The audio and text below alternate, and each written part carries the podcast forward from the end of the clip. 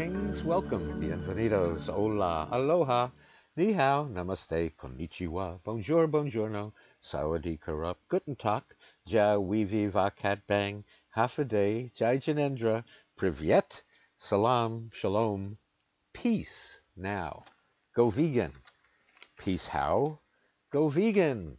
From the animal agriculture, climate change, drought stricken, fire ravaged, GMO ridden surveillance state of California, all fracked up under chemtrail skies overlooking our beautiful fluoridated waterways, where animal bodies and their secretions are mistaken for food. This is Go Vegan Radio with Bob Linden. And uh, please stop accusing me of a quid pro quo. There is no quid pro quo here. I think that people have misunderstood my rejection of consumption of sea creatures, my rejection of consumption of calamari, my, my anti calamari statement is a squid pro quote. Please, squid pro quote, not a quid pro quo. quo. Um, did he really say that? Well, there's no business like vegan show business, so what would you expect? Um, and you must forgive me, I've been recuperating from organizing or disorganizing, not one, not two, but three reggae vegan festivals in the span of one year. What's amazing to me is that after every event that I um, organize or disorganize, I say, never again. Never again will I produce another event. Never again will be will I be involved with another event. And don't worry, I never learned my lesson. And uh, I think what's coming next, uh, which I can't discuss yet, will be the uh, biggest event, the biggest show in the history of history, in the history of the planet. Ah, now, even though you thought that this show, the one to which you are listening, is the uh, biggest uh, show in the history of the planet. Um, hey, well, uh, maybe it's a tie. Maybe it, maybe it's a tie. Well, we do need to raise money for everything we do, for everything we've done, for everything we will do, and may I respectfully ask that you make a tax deductible donation to Go Vegan Radio this giving season. Uh, we are a 501c3 nonprofit. And uh, yes, please make a donation based on our present, uh, which uh, present present is well, you're listening to the show right now in the present, right? So, um, and the past accomplishments we have, and knowing that our next project will be the most important undertaking in the history of the world, one that could in fact save the world and all the animals and the people. So um, it is more important than ever that you do make a tax deductible donation to Go Vegan Radio. Um, I mean, only, I mean, if you care about saving the planet and the animals, and you know, there are so many millions of dollars that have been donated to uh, so-called animal organizations who have promoted cage-free eggs, for example. Well, how many animals have been saved by cage-free eggs or uh, free range? Uh, uh, not one, zero. Zero animals have been saved, and yet these organizations rake in millions and millions of dollars every year, and we're trying to save billions of animals with real solutions for the planet, for them, for the human population. We want to uh, improve human health. We want to end world hunger. We want to end climate change and deforestation and resource depletion and water shortage. And we have the real solutions backed by science. So, could you uh, please make us your favorite charity this year? Maybe even take a year off from the other ones who are promoting uh, campaigns that don't save one life not one bird will ever be saved in cage-free egg production. Um, you know, free range, whatever. Um, yeah, please. And um, you can donate at goveganradio.com. You can click donate. Uh, you can go to uh, paypal.me slash go vegan radio and um, I don't know, maybe maybe you don't maybe you're just joining us, you haven't been listening to this show. Um, maybe it's your first time or maybe you you have been listening to the show, but perhaps you've forgot our accomplishments here and uh, need some convincing on why you should donate to 501c3 Go Vegan Radio. Hmm? Well, now it, it, it's not like I, we're not bragging. I mean, this isn't anything related to ego. This is about getting the job done, getting the job done for the animals and the planet, your children. What have we done here to deserve your trust, to deserve your generous donation? What have we done? Um, well, this is the very first vegan talk show ever. We uh, are the first vegan show that ever infiltrated mainstream media. Uh, media.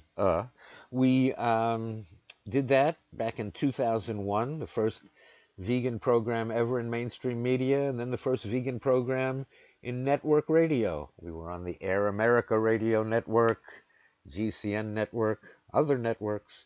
CBS and Clear Channel radio stations around the country. Please donate to 501c3 Go Vegan Radio by clicking donate at goveganradio.com. We, the people behind Go Vegan Radio, organized the first vegan festivals in Southern California ever. World Fest LA, San Diego Fall Fest, Planet Fest in Orange County, and Community Fest in the San Fernando Valley, which was broadcast live internationally and uh, recognized in the U.S. Congress by Representative Dennis Kucinich, making us responsible for the first time that the word vegan was ever echoed in the hallowed halls of the U.S. Congress. Congress. Congress. You can donate to Go Vegan Radio by going to paypal.me slash goveganradio. As I mentioned in the past year, we organized not one, not two, but three reggae vegan fests. And we embrace reggae as a vegan music genre. Back to uh, the conscious thinkers in Jamaica in the 1930s who decided they should be vegan, but they called it ITAL. And uh, they called it ITAL the decade before the word vegan was even invented. So reggae and vegan are a perfect match, and we organized three reggae vegan fests, Los Angeles and San Diego, introducing music and entertainment based vegan advocacy and entertainment, expanding vegan awareness among hundreds of thousands of people in a broad range of diverse communities. And you can donate to us at goveganradio.com. Click donate we organized the World Vegan Summit and Expo in Los Angeles and Northern California, including the first ever Vegan Because We Care march that went through the streets of Berkeley. Go to paypal.me slash goveganradio. We provided commentary to the morning program on Pacifica's KPFA in Berkeley and inspired the creation of the now long running well, now it's called Vegan World Radio. It started as Go Vegan Texas many years ago on Pacifica's KPFT in Houston. So please donate to Go Vegan Radio this year. We are the premier platform for speakers on vegan issues concerning animals, environment, health, and ethics, and uh, have presented many notables on our programs. You can go to goveganradio.com and hear vegan advocates and animal activists and health professionals and university professors and environmentalists and ethicists and authors and athletes, chefs and food industry leaders. That's right. The first vegan radio program ever. You can go to goveganradio.com we have over 600 programs archived there. And while you're listening, why not make a donation? Just click donate because the vegan cause is the animal's cause. is the planet's cause, is the children's cause, and is your cause. So what's the what's the, the best you can do with your tax deductible donation? Put it toward the real cause, toward the real solution. And we promote the solution, science based solutions. And, uh, oh, well, I guess right about this time now we are upon Halloween. And in the past, we've established, well, it's almost a, a Halloween tradition with a particular theme that we have here. Uh, so maybe it's time for kind of a mini 2019 update of Go Vegan or Die. That's right. Let's see here. Such low production values. It was so great when we when we started. We were on KRLA in Los Angeles and had the studio engineer and all the sound effects at our fingertips and now it's just a little different. A little different when you do it, you know, from your basement. But that's where technology has taken us. So, go vegan or die.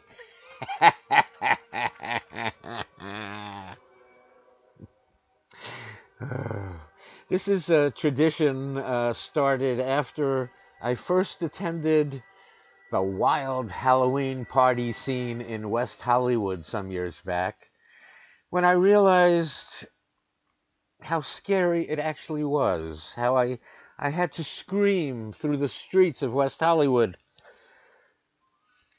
to induce fear, even more fear than this radio program induces, even more fear than all the mainstream media combined. I was telling people, be afraid, be really afraid. You're you're walking, you're walking among, you, you, you're you're in the presence of walking graveyards, people who bury animal cadavers in their stomachs. How scary is that to be among walking graveyards everywhere? Huh? We went into a pizza parlor in West Hollywood where I had to scream again. Be scared, be scared. Look, everyone, look at all the murder victims around you. You don't even recognize them because they are pizza toppings. Go vegan or die. Go vegan or die. Oh, and how eating those body parts take you closer and closer to death. Those body parts, those animal cadavers, the animal secretions, full of blood and gore and pus and leukemia and tuberculosis and cholesterol. Go vegan or die because those eating those body parts and secretions take us closer to heart disease and cancer and stroke and diabetes. Go vegan or die. And now for our 2019 update, I should say go vegan or die. Go vegan or we all die. There is a mass extinction in progress right now. Species dying every day. There's no guarantee that we won't be one of them. That's right. And on this program, Oxford University researcher Joseph Poore, you can look for him in the archives at goveganradio.com, where you can make a tax deductible donation. Joseph Poore says the only way to stop the mass extinction is a huge human population shift to vegan. And yes, in fact, climate change is scary, isn't it? Go vegan or die. And if you consider your dietary habit of eating meat, dairy, fish, and eggs is the cause of climate change, bringing us closer to extinction, maybe it's time that you consider that you must go vegan or die. Here's a scary headline from the India Times 1,685 flood related deaths reported by 14 states, 2.2 million evacuated to shelter camps. Pradeep Thakur writes in the India Times, quote, This monsoon season, India has recorded highest rainfall in 25 years, with climate change leaving behind massive loss of human lives, shelters, livestock, crops, and infrastructure. End quote.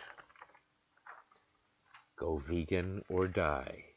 Animal agriculture is the number one cause of climate change, responsible for at least 51% of human generated greenhouse gas emissions. Go vegan or die. It's either no feast or famine. It's either flood or drought or wildfire. You might hear sirens here today. We lost power earlier. There are brush fires nearby.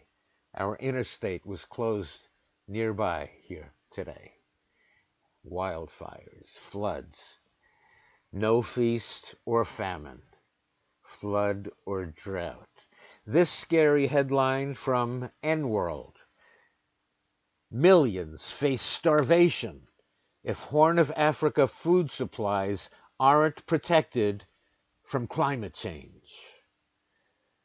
UN warns climate stress from low rainfall has made region hotter and drier affecting crops, livestock, and livelihoods. I don't like that word livestock.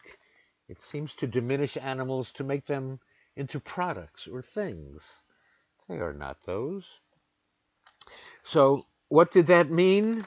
What did that mean from uh, N World, that scary headline? This means that 13.7 million people in Ethiopia Somalia, Kenya, and Uganda are facing a food crisis, facing starvation. Is that scary enough for you? This is from an eight year long drought. And do you ever hear about this in our beloved mainstream media? Huh? Other than Russia, Russia, Russia. How, how can we address issues if we don't even know about them? Instead of Russia, Russia, Russia, how about Ethiopia, Somalia, Kenya, Uganda? Well, I guess that's why we're here. The most important radio program in the history of the world. Um, no ego involved. Just that, hey, if we have the solutions, if we can save the world from climate change and save billions of animals, and improve human health and end starvation. That makes this an important show, doesn't it? Worthy of your tax deductible donation at goveganradio.com? Huh? Do you remember Live Aid? That was the concert back in 1985. The superstars of music performed in response to the Ethiopian famine at that time. And now, 35 years later, we have an international go, uh, global crisis. And what we seem to need now, again, is, is another live aid. What we need is, is a climate crisis live aid, don't you think? And, uh, you know, n- not just to bring awareness to uh, the crisis, but awareness to the solution. And if nobody else is doing it, who will? It's, it's left up to us, right? Do, do you see a climate crisis live aid anywhere? Did you see reggae vegan fests anywhere? Billions of years this planet has existed and no reggae vegan fests. And who's going to do the climate crisis live aid? If not for us. Huh? Okay, well, let's do it. Let's do it. Let's make it happen. Somebody's got to change the world, and it's not going to be from some something like a Paris Accord or I mean, depending upon politicians and government or legislation, a carbon tax. That's those aren't the solutions. The only solution is we all have to go vegan, and science supports us. If we go vegan, we can go back to pre industrial carbon levels. If we go vegan, we can free land the size of Africa for reforestation and species recovery. The only way to end mass extinction is if we go vegan. Maybe end our, you know, our extinction also. Huh? But we need money and people to do this, to, to do this together. Huh? So, I mean, uh, animal agriculture is the number one cause of climate change, if animal agriculture is the cause of deforestation, resource depletion, water shortage, people eating meat, dairy, fish, and eggs, we have to reverse. We have to reverse that behavior. We all have to go vegan or face the consequences of going vegan, uh, face the consequences of just dying. Go vegan or die. Go vegan or we all die. So, anyway, we do need a climate crisis live aid in 2020. Who else is going to do it? We have to do it. We need your money, your time, your energy. You can email me, goveganradio at gmail.com. Email goveganradio at gmail.com. Or you can donate at goveganradio.com or paypal.me slash goveganradio. What do we need? A million, two million dollars to make this happen? If only people who donate to uh, the Humane Society of the United States, which what does that bring in? 125, 130 million dollars every year. A group controlled by ranchers, a rancher advocacy group who's who you know celebrates every every every corporation that that that decides that yes it it'll sell uh, or use cage-free eggs. Those are the victories for animals. Cage-free eggs not one animal saved. And yet here we are trying to save the planet. We need money. We need your support. Okay, so anyway. Uh, coming up on today's program, we have a super fantastic uh, interview with Neil Grace, author of a super fantastic new book uh, that I highly recommend Fresh Eyes Upon the World making life a spectacular journey. Yes, that's still possible, even in spite of what I've been saying since the program started today. so, anyway, it is. It's a wonderful, relevant book examining a wide range of topics uh, from veganism to animals to work and education, religion, corruption, bullying, suicide, to living a happy life. Hmm. All the thoughts, all the questions swirling through your brain are addressed by Neil Grace in this book with really, really great perspectives. I'd say it would make a super fantastic choice for a holiday gift. So, Neil Grace coming up on the program. Later in the show, uh, Bridie Reed, co founder of World Vegan Travel, will be here. Um, she'll discuss uh, those special needs travelers known as vegans. She has a lot of great vegan uh, travel tips, and she also will be talking about the exciting excursions that World Vegan Travel is planning. So you'll want to stay here for that. And uh, I want to thank uh, Evolution vegan dog and cat food, for its ongoing support of our efforts, our past, present, and future efforts. So uh, Evolution, vegan dog and cat food from a family business that's been around for three decades. The very first vegan food company for dogs and cats, and not one product recall in 30 years. Not one recall. 100% complete food for uh, all life stages of dogs and cats according to the Nutrition Research Council and the uh, and AAFCO, the Association of Feed Control Officials. And so uh, Daisy loves evolution. Um, no chemical preservatives or mold inhibitors that are known to cause cancer and other diseases.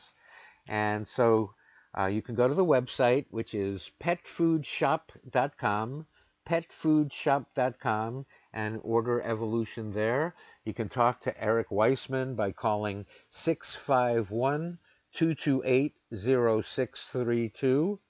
You get a discount if you're a first time customer. Again, that number for Evolution is 651 228 0632. And we would also like to thank our long, longtime supporter, Vegetarian House, vegan restaurant in San Jose, 100% vegan. So sometimes people see the word vegetarian, which somehow has been hijacked by the meat and dairy industries. They laugh all the way to the bank when people uh, drink milk, eat cheese, eat eggs, and call themselves vegetarian. How is that? But uh, Vegetarian House has been around for decades also. Vegetarian House, 100% vegan, organic, delicious. Let Vegetarian House uh, cater your next social or business event. That's Vegetarian House at 520 East Santa Clara Street in San Jose. You can go to the website, which is vegetarianhouse.us. This is Go Vegan Radio with Bob Linden. Have I mentioned anything about how you can make a tax deductible donation to support us? Well, you can. Just go to goveganradio.com, click donate. Neil Grace coming up next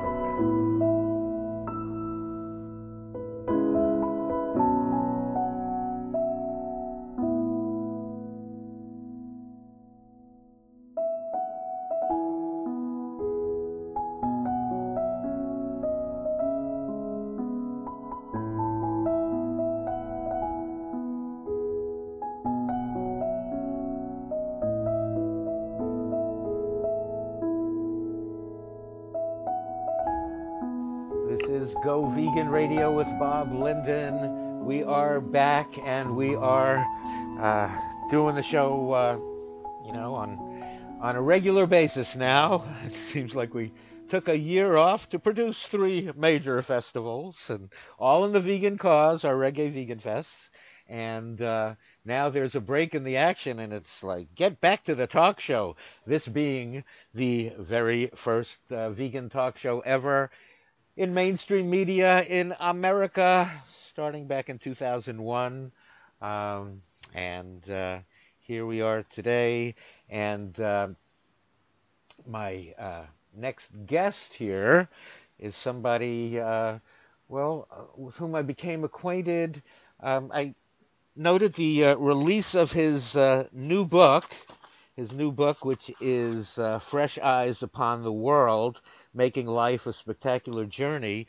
But I was really introduced to Neil Grace by way of a video on Supreme Master TV.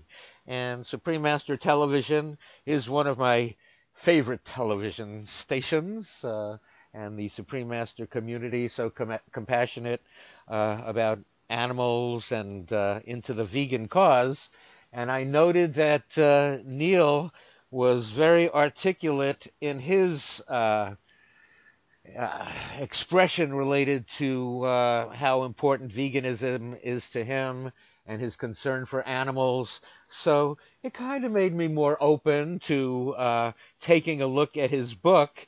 And then I find that I'm pretty much blown away by this book.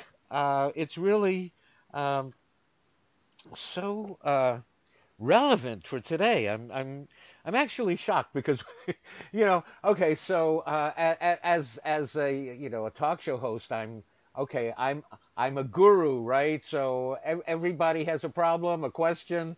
My answer is always go vegan. So it's pretty simple. I, I don't have to keep track of much, but Neil has it looks like he's thought of every possible question. All all the questions swirling around in your brain about about your life in particular, your interpersonal relationships, and then society in general, and then the spiritual world and nature and animals. It's it's really um, quite amazing, and Neil's perspectives are quite amazing. And you know, I, I, I look through the book here, and I think. Uh, well, h- how can I explain this book? You know, it's almost like I have to read the entire uh, table of contents for for to get the uh, the breadth of it, the the wide spectrum that includes everything from veganism to animals, you know, bullying, uh, gun control, abortion, suicide, education, work, corruption, celebrity, living a happy life. Uh, Neil, you must have had some time on your hands to, to be thinking. Uh, I don't even think you've missed any questions. How, how, first of all, how did you come up with all of these questions? And um, I'm quite amazed that, that your answers, um, your uh, perspectives really resonate with me. I don't know if it's that you're, you know, uh, you know, vegan, animal lover, you know, we, we, we go back to the 60s and uh, protesting the Vietnam War. Maybe that's why it resonates with me. But, you know, there's a lot of uh, compassion and uh, a lot of understanding here um, in the book. How, how, how did you become so wise in your young years here? Well, thank you, Bob. I don't. Uh, I have to be humble before I answer that. I uh, all those questions are really very relevant questions that uh, apply to everyone. So I have a burning passion to explain and examine and scrutinize things and come up with possible solutions because I'm insatiably curious about the world. And this book really began, I started writing it when I was born. I mean that seriously because all of my experiences are a culmination of, you know, everything that I've done and each experience and each observation of life has given me uh, opportunities to be more compassionate, to be more understanding, and to also offer some insights to see things clearly and objectively, and so that I could share these insights with others. Because uh, the whole purpose of the book essentially is to offer greater virtues and values so that the world will become a better, happier, and more sustainable world. And it's not just what we eat, is, is one of the 86 chapters in the book, but as you said, it covers a tremendous uh, spectrum of subjects. Uh, everything that is relevant to us, everything that impacts the world, impacts our own personal journeys, because we're all on this incredible journey called life. And as you said earlier, the title, the subtitle of the book is Making Life a Spectacular Journey. I think we to do a lot of inner work and outer work to achieve a sense of peace and a, and a sense that we can contribute to the world uh, to make it a much better and safer and more beautiful place for all of us. And it is a beautiful world indeed. That that it can be. Uh, yeah, I uh, I see. You know, I mean, here you said some of the chapters that you have here. How do we love life? You know, I mean, uh, I, am just uh, uh, uh, amazed at uh, you know the uh, the breadth of you know just going through it here, and I'm I'm going to ask you to read from some some of these too, but. like you said, it, it's so relevant and contemporary these issues, um, and you know, from everything from what can we what can be done to make public schools uh, better educational institutions. Well, um, I read your uh, chapter there. It's like uh, a page, and you know we, we put billions of dollars into education, and I think you have a better answer for it. You know, and I'd, I'd like to go over some of these, but maybe maybe to start because this is uh, Go Vegan Radio with Bob Linden, and we are into uh, the vegan uh, part of life here and um, concern for animals. Um, so, might you go to page 252 of uh, Fresh Eyes Upon the World, uh, a book that you know because you wrote? Um, and uh, right there on page 252, it's what are your thoughts about the vegan diet? Okay, great. Well, first of all, uh, would you like me to read this uh, chapter? Yeah, I, I would. Uh, okay. you know, unless you, you know, unless you tell me what, because I may be asking you to read a few different chapters here. Because again, I think it's it's very eye opening, and I do think that you're bringing a fresh perspective on a number of really relevant issues. That's what that's what's so surprising to me about this, Neil, is that uh, you know you're you're you're hitting a home run so often here. So um, thank you much, Bob. I appreciate it.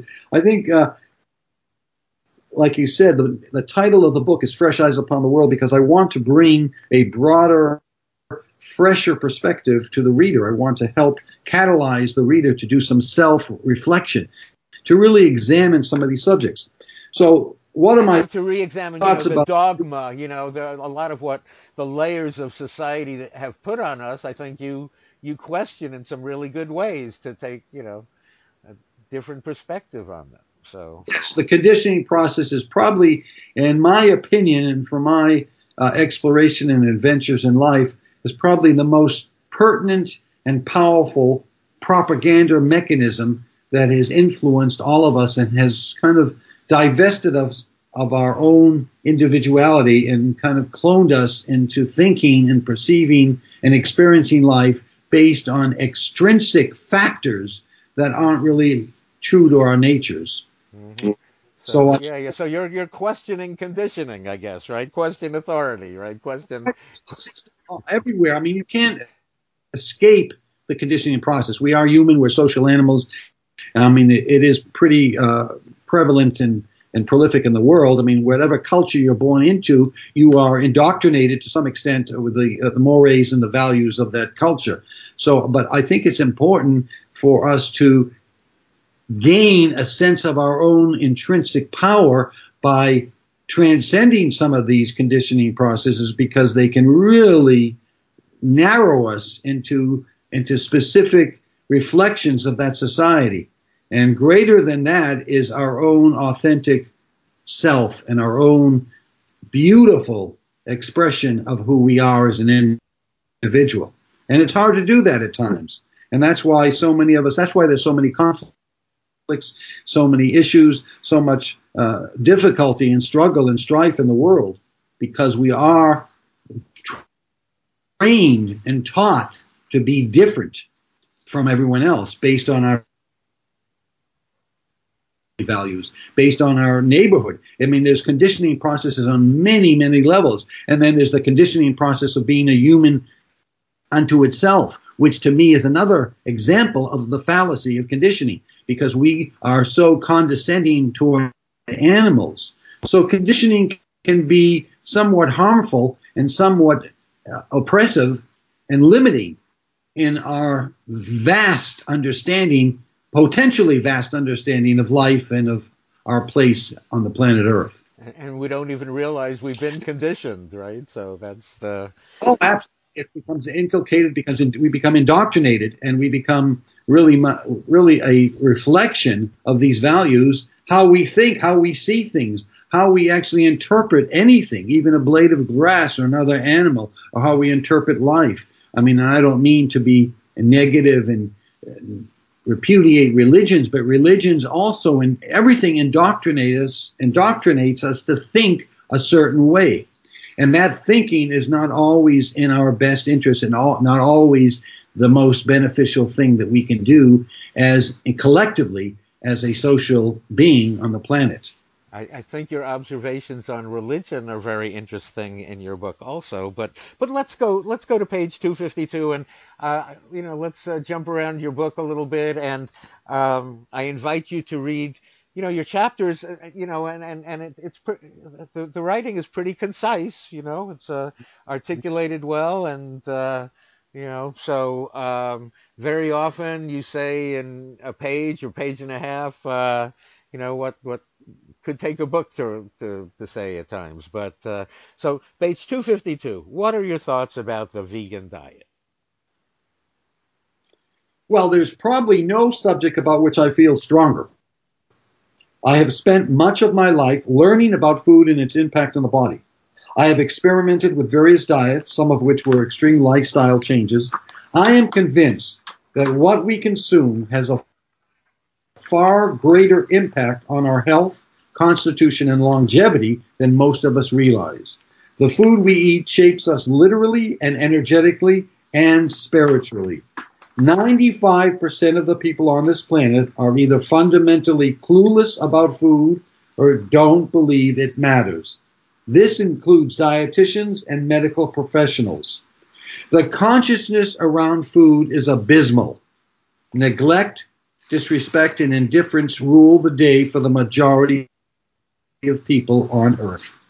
Eating food is laced with artificial ingredients, heavy pesticides, and a slew of other human intrusions is akin to putting poison in our bodies. It is not the quantity of what we eat that is tantamount to health and vitality. It is what we eat. One of the most unaware things we do on a daily basis is invade our beautiful bodies with processed, fake, dead food. The consequences of this daily act are obesity, cancers, heart problems, high blood pressure, and a shortening of our lives. I can't stand to look at a dead animal lying ripped to pieces on the road, let alone eat one that is cut into pieces, cooked, and covered with spices. I have been a vegetarian for over 40 years and a vegan for 20 of those years. Eating animals is not only unhealthy, but is also unnecessary for the vast majority of humans on the planet. Eating meat and seafood is not healthy. Do we really want to put the vibrations of a slaughtered animal's last moments of agony into our bodies? We harm the earth by harvesting billions of chickens, lambs, fish, cows, and turkeys to eat. We cause horrific environmental damage to the seas, the land, and the air by the processes needed to produce billions of pounds of dead flesh for us to devour. In today's world, we have come far in creating a huge array of delicious organic foods to consume. The taste of plant based food is magnificent. The food empowers you, it is easy to digest, merges harmoniously with your body, and serves the earth as well. When the choices are vast in the vegan world, there is no no excuse not to follow this wonderful lifestyle. I believe future generations will look back at our carnivorous diet as barbaric as the way we view our early history when many of us were cannibals.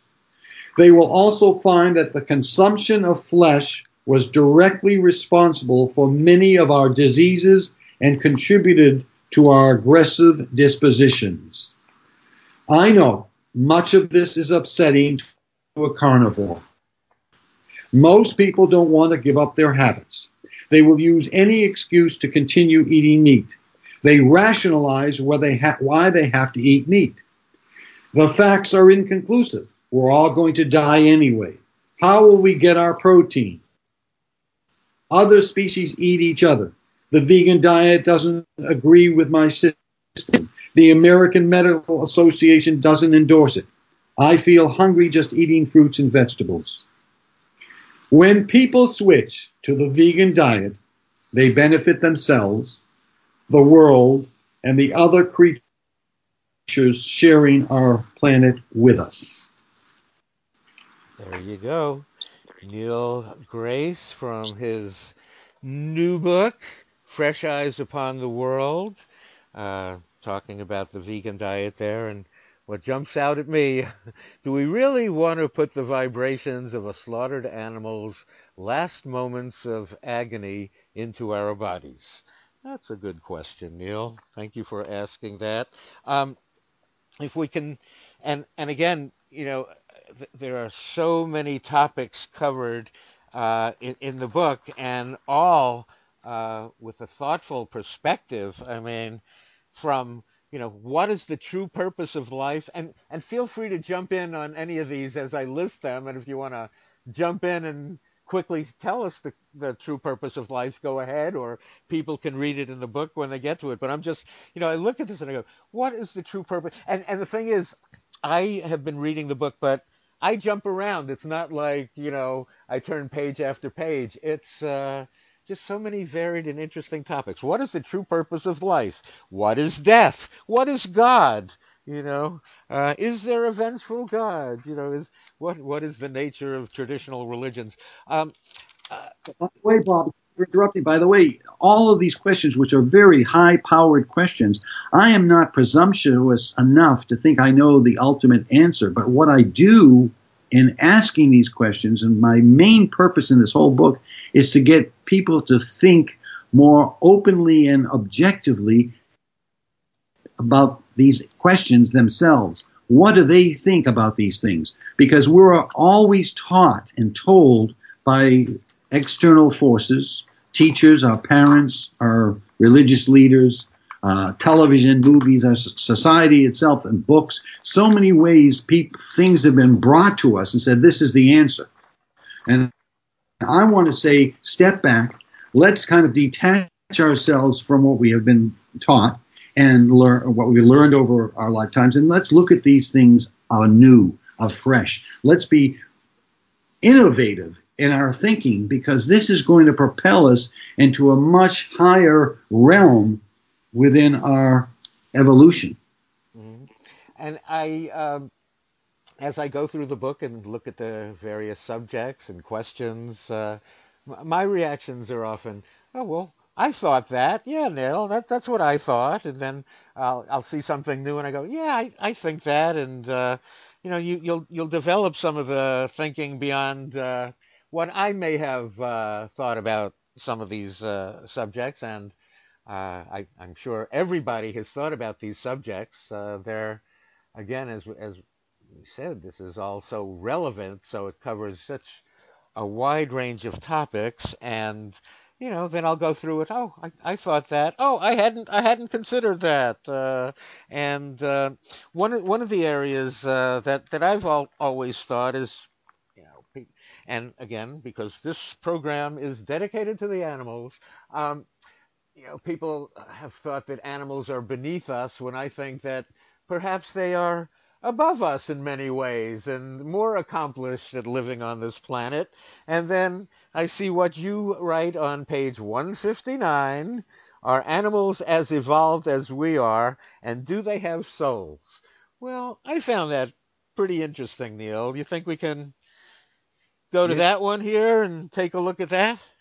Yes, and that's that, that that's a very important question, even though it might sound a little bit on the surface of things because all people say, oh, yeah, they're evolved and they have souls.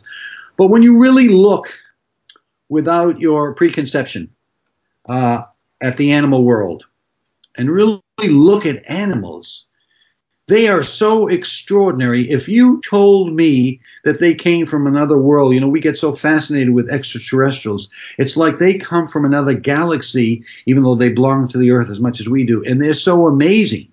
They're so unbelievably amazing, and every one of them is a sentient being with a complete network of senses and feelings and abilities to function, and they live almost in a different universe than we do.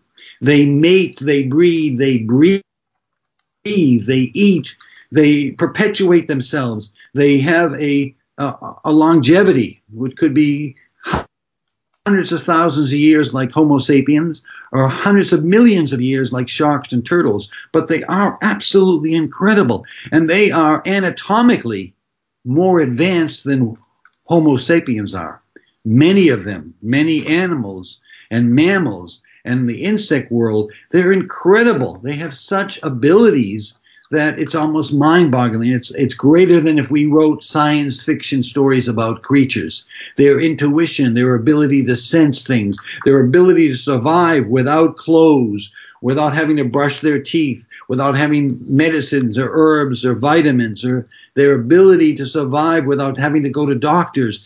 Uh, they are incredible creatures, and each one of them is following a natural cadence that is instinctive to that species. And each individual creature, every little ant that you see, I mean, again, a lot of this is speculation because I don't know what it is to be inside that consciousness of that ant is an individual. And every cow is an individual, and every pig is an individual with a whole array of personality attributes and characteristics. So if we look at these creatures as divinely created, from the source of the cosmos itself, just as we are. Nature endowed these creatures with incredible attributes. They are as precious and as perfect as we are, and in some ways, again, anatomically, Bob, more evolved than we are, more advanced than we are. So, with all that being said, do they have a soul? Of course they have a soul. If we have a soul, they have a soul. They are just as amazing.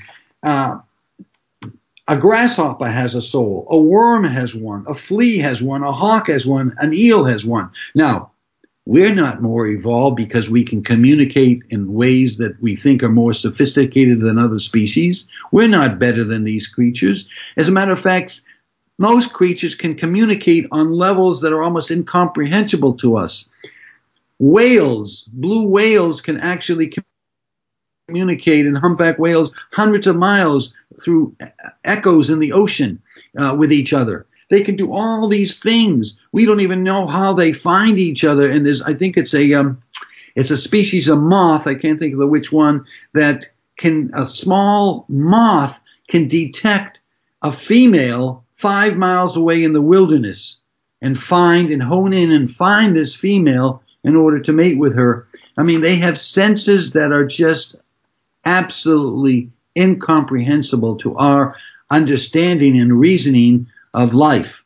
So, the world of animals is probably the greatest gift we have to be a part of the same world as they are. The greatest gift to us we are blessed to have these species with us. Now, there are species, we, we love them, we adore them, we cherish them, we celebrate their, their existence. But we don't, we also, we don't need to go live with them. We don't need to go um, and capture them and put them on display and exhibit them in zoos. We can try to help them if they need our help at the last moment.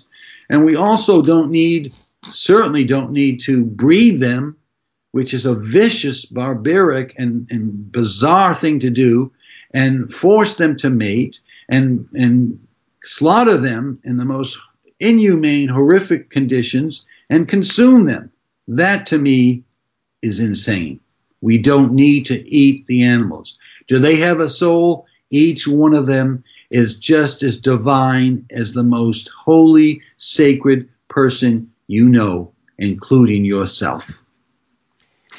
Amen, Brother Neil. Brother Neil, Gra- Brother Neil Grace. That's from his book "Fresh Eyes Upon the World," um, looking at at so many different uh, subjects here. I mean, it's like just check, check check out the table of contents. You know, it's just so amazing. Now, um, how, how do you, you know, th- these insights you say, like, tell tell us a bit about like what what was it in your your past life? Is just so much traveling and seeing the world that you feel has added to your visions and perspectives on things? Because it looks like you're very well traveled in life.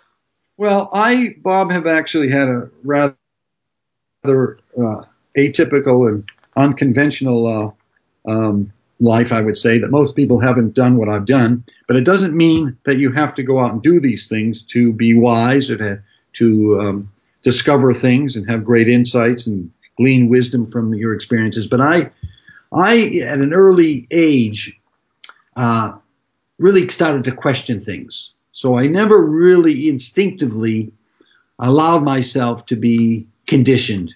I questioned everything, and it, I wanted to. I was so fascinated with the world and with all these uh, various aspects of life. I wanted to see what was behind them, and I gravitated toward unusual experiences. Even in school, I was not very um, adept at school, and I found myself being oppressed and trapped in the school environment. Uh, so I went on my own. I went out and experimented with life. I traveled. I did all kinds of things. I hitchhiked for probably 10,000 miles all over North America for several years. I went up to Alaska. I've been in every state in the United States. I've lived in different places. I've been to about 35 or 40 different countries. And I really didn't, I had many jobs. Uh, so each one, every experience I had taught me something about life. Everything was illuminating the truth. And I wanted to go into the truth. I didn't want to bring my own set of values into any situation. I wanted to go into it completely um, unformed, so to speak, so that I could really learn from it and discover what was behind these things. And I read a lot of the great philosophies, and uh, I read a lot of poetry and a lot of things that would teach me about life. And I met all kinds of people. And I didn't seek out wise or brilliant or highly academic or intelligent people on purpose. I sought out everyone I could, and each person had something wise to share. When I inquired, what is it that you see in life? What do you think about life? Who are you? What are you? What is life? What is our relationship to this world? So I did follow a kind of circuitous, kind of a bit of a uh, vagabond lifestyle. And uh, then I uh, settled down when I was 32 and working full time and uh, accumulating a little bit more material comfort. Um, but this was my mission. My purpose in life was to discover it, discover who I am. And what we always are doing all the time is learning about ourselves. And many people get very comfortable and say, This is who I am, and then they stop the process of learning. So it's a ceaseless process, it never stops. And the more you can go out into the world and learn from it, the more evolved and the more uh, enlightened you will become. And remember, there's opportunities to learn from everything. You could sit in your house in the winter by a fire in your fireplace and read a great book. That's an opportunity to learn. Can go see a great film. That's an opportunity to learn.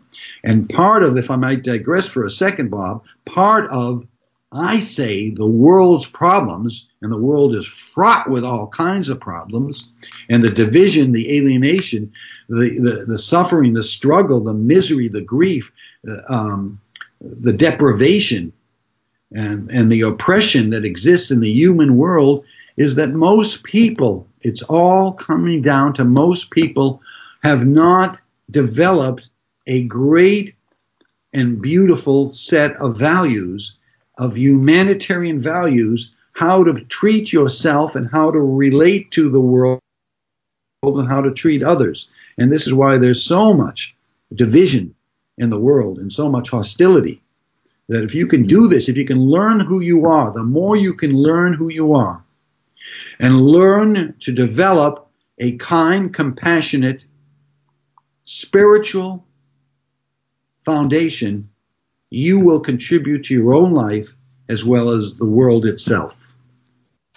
Do oh, you think that the, the Vietnam War era uh, affected you and um, your I, you know, I'm I'm from that same time of questioning authority and militarism and violence and war, and I'm wondering if that's a time that opened a lot of people's eyes, and including maybe for you too. Absolutely, very pivotal time. It was a it was a time that we questioned our own government, we questioned its authority we questioned its perspicacity, its wisdom to make these decisions or lack of wisdom. It was a great catalyst, and it really, I was involved in it uh, in many ways, and I looked at it and it really said, What is this madness? This is a manifestation of madness. These wars and this, these political systems and these, uh, the, the differences we had in the in the principles and the and the uh, economic systems, which communism, capitalism, socialism, and, and all of these theoretical concepts and perceptions we had around it stirred things up and caused such a vortex of of chaos that led to war. It was a very very important time. and I also believe I was. Go ahead. I was also very much an individual, but I think that the so-called hippie movement was very profound, even in the 50s with the beat poets who I thought were brilliant. They were questioning the establishment. They were saying, what is this, this rather uh, saccharine-like existence that we have? And there's nothing wrong with everything being sweet and calm and harmonious, but I think the beat generation of the 50s and the hippie movement of the 60s and the anti-war movement uh, of the Vietnam War were something that were blasted away the conventionality and said, wait a minute, what is this all about? What are we doing? Who are we? Is this really the direction we want to go? Right, exactly. And um, I attended Woodstock. I also marched against the war, and uh, we felt that we were able to accomplish something. We, we you know, when we when we uh, all assembled at Woodstock, we, we couldn't believe that there were so many of us, and we felt that we had the power to change the world. And uh, so I think we were a little surprised when Iraq turned up, uh, you know, fairly recently. We thought we we we thought we handled these wars a while ago, but uh, apparently not. Um, so a, second ago, you said that you weren't uh, so thrilled with the education system uh, at your early age, and I said that I enjoyed what you wrote about uh, uh public schools and education in your book, uh, which I recommend as a holiday gift. Why not? Uh, Neal Grace, Fresh Eyes Upon the World, Making Life a Spectacular Journey. How can people get the book, Neal? Uh, it's the book is can they can go to um, my website uh, www.nealgrace n e a l g r a c e dot com nealgrace.com. They can also go to Amazon Books and get the book there, and uh, it's a great uh, opportunity for a gift, as you said. They can follow me on Instagram, Neal Grace, or Twitter, or even Facebook. Um, okay. And uh, yeah, I think it's it's like you said, the book is it's it's somewhat it's a very educational uh, book in many respects, but it's also uh, it's also entertaining. I mean, I think it is entertaining. It has that. Yeah. Well, when I opened it, you know, I, I took a look and I found that I couldn't stop turning the pages. And again, um, maybe it's uh, I don't know. Do I have the MTV MTV uh, you know uh, attention span of you know a few seconds? But it, it, it keeps moving and uh, the topics change and it's uh, you know I found that I was uh, I was staying with it for quite a while. Um, so if you can go to uh, congregation here, go to uh, page 146. Um, what can be done to make public schools better educational institutions? Why don't you give us a bit of advice there, Brother Neal, from page 146? Can you do that? This is a very short one. Yep. I, I, you know, by the way, I think education needs a revolutionary revamping. I, I think education is so vital. It's it's really vital uh, in, in our society. So my response or my answer is when we teach young people how to cultivate good values and virtues, we are investing in in the in a healthy future for civilization. All right, here's the answer from the book. The time a young person spends at school from around age 5 to 18 is enormous. Throughout his or her developmental stages, a young person is exposed to a, an array of ideas and social interactions. In our society, we focus mainly up, upon educating a young person with information and facts that require an adept memory. This is very limited. What needs to be demonstrated and reinforced throughout the entire span of education is character building. Teach young people about ethics. Teach them about compassion. Teach them about resolving conflicts with their peers. Teach them about inner strength and confidence and about the infinite reservoir living within them upon which they can build the mantle and mettle of their true nature. Teach them about the art of living in gratitude and joy. Teach them about contributing to society. Teach them about the sacredness of life. When you do these things in a world bristling with anger, despair, and struggle, you help a young person create a destiny abounding with beauty, peace, and love. There you go. Who needs a Department of Education and the budget for all those bills? and and the billions of dollars budget there when uh, it can be said in a few paragraphs. So. so. Well, there's nothing wrong. I mean, I love science and I love history. There's not these things are important too, and you know, to become a doctor or become a uh, a technician of sorts, you need a certain uh, foundation of understanding. And education can teach those too, but interwoven in the educational process, I think, is is vital to have those uh, elements that I just described. Right, and uh, very often it's just memorization, and uh, but I still remember remember the Panay, or is that the I, I that just came to mind like something I had to remember. I think it was a a boat that was sunk that started a war. I don't ask me why, but there's my whole education right there, wrapped up in like. Was, I think it was the Spanish American. Was it the Spanish American? Uh, right. I'm not sure book. Yeah, the Spanish American War that in, uh, in, that started out of Havana, Cuba. There, yeah. There you go. Had I been on Jeopardy, that would have been the question, or you know something. I'd be I'd be rich now for for remembering that one. Um, I have a friend who has a, uh, a, a Facebook page that's anti-bullying, and you know it's uh, as we said, this is uh, really such a relevant book. Um, I don't know if we would have seen uh, self-help books or you know, self-appraisal books in the past uh, that you know cover such areas like suicide. Uh, you know that's so prevalent in society now, and and bullying, which is in the spotlight. And um, maybe uh, would you just go to the the, the one about uh, bullies there? But if you could do that, I think it's page twenty-one. That and I don't need to read all. What page is that? Do you know? I think twenty-one. Uh, do I? Is that right? Uh, let's see here. Can I read my own handwriting? Uh, it, uh, okay, I'm getting well, close. Maybe not. No, not twenty-one. No, not twenty-one. Um. Okay. All right. Talks amongst yourselves uh, while Neal is looking. I Uh, wrote the page down. Not 121, is it? Section of that.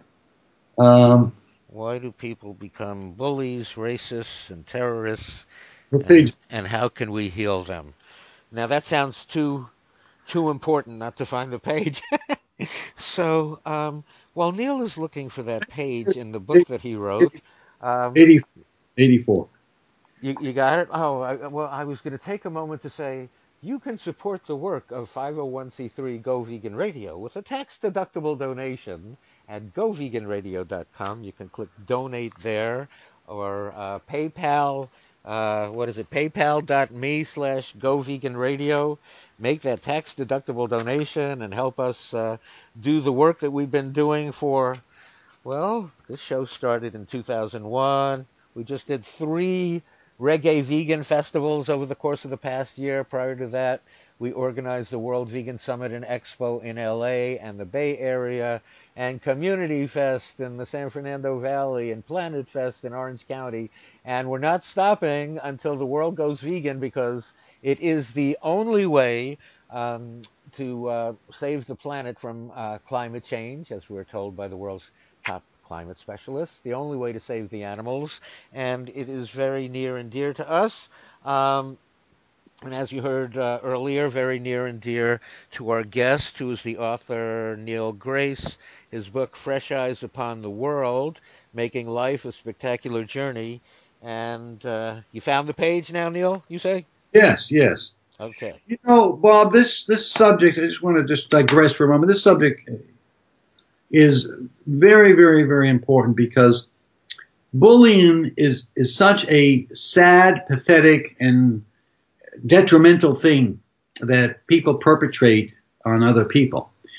Uh, and it needs it needs to stop. It needs to stop, and it's. Um, I don't want to go too deep into the ramifications of what causes, especially young people, uh, uh, young, you know, 10, 11, 12, 13 year old, 14 year old people, to have this kind of vicious tendency toward other people.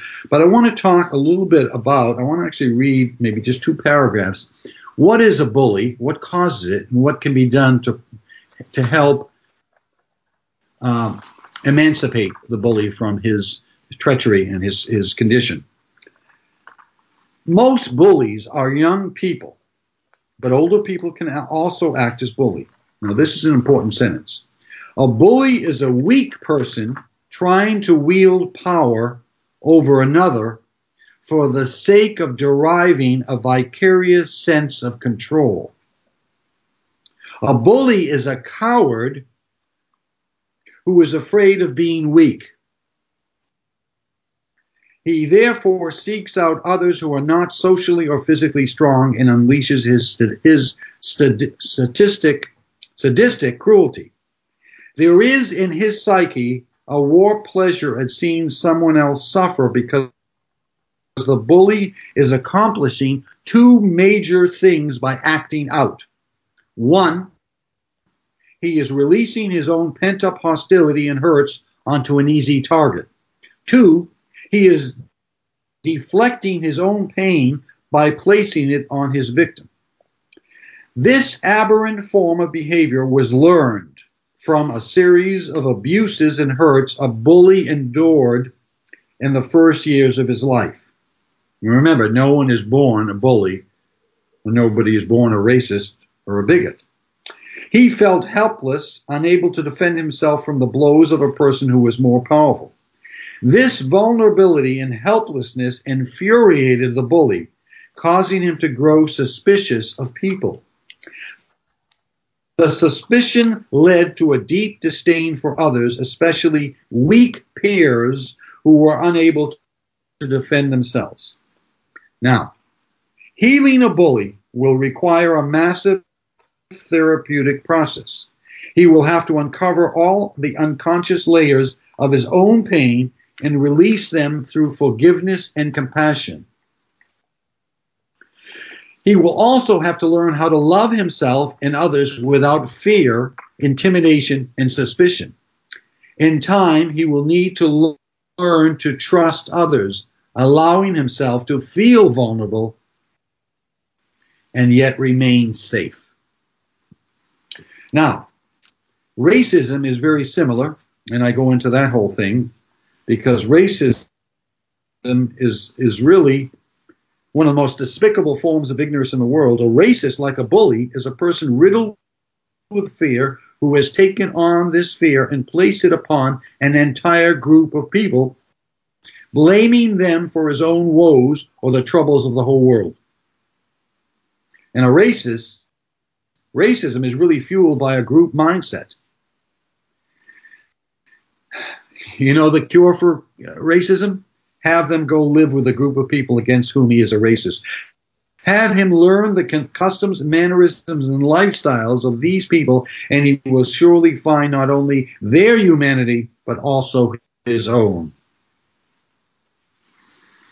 You know, there's just a lot of things that we need to do to help these people who have, chosen, yes, they have chosen consciously and voluntarily to follow these paths of darkness and and destruction.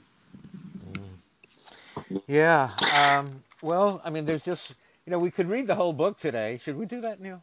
Um, it might take a while, um, but you know. Obviously, too, we could just uh, you know ask me things. I can give you my own version of these things too. Yeah, I mean, but know, there's just so so much uh, you know material in here. Like I, why you know, I mean, you, you have how can we prevent suicides, and what are your thoughts about assisted mercy killings of a person who is incurably ill, and you know, I mean, so I just.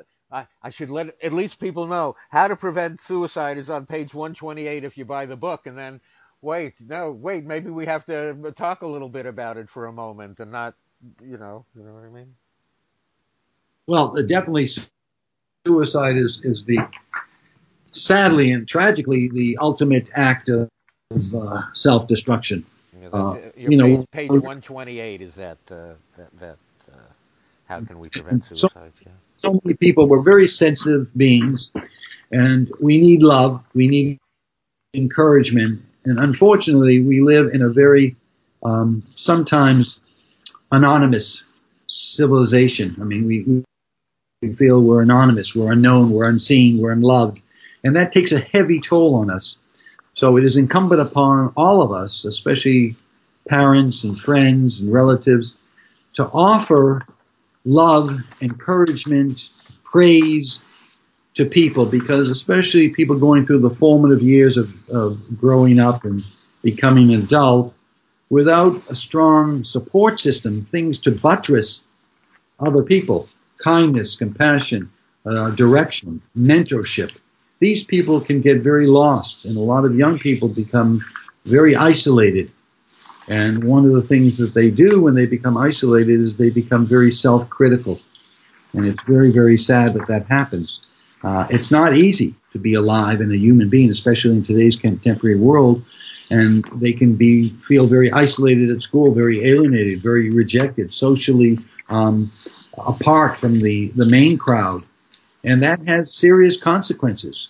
And if that person doesn't get the help or the guidance that he or she needs, they can implode and find that there's nothing worth living for. They can be in such insufferable pain that they can do horrible things like commit, you know, murder and, you know, all these school shootings, or they can kill themselves. Um, and what we need to do is we need to be vigilant. We, when I say we, parents, friends, relatives, anyone, we need to be vigilant. We need to see a person walking down the street who is forlorn, uh, crestfallen, uh, distraught, unhappy, and do what we can. Even a smile if we don't know the person. Hi, a hello, a greeting. Or if we know the person, talk to them get in touch with their feelings so that let them express their feelings and if they if they're serious uh, uh, seriously depressed they need assistance they need therapy. There are ways that we can help these people. But suicide also is not just with young people. Old people can feel very alone and lonely and isolated.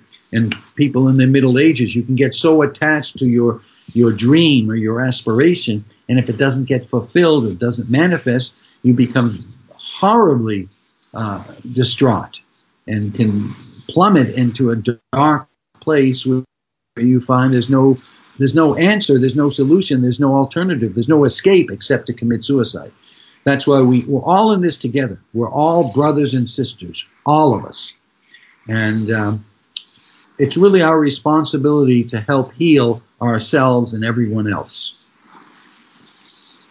So we're talking to Neal Grace, Fresh Eyes Upon the World, um, and various subjects in the book that are very interesting. That if you get it, uh, I suggest. Uh, I enjoyed the one. Why do so many people struggle with work?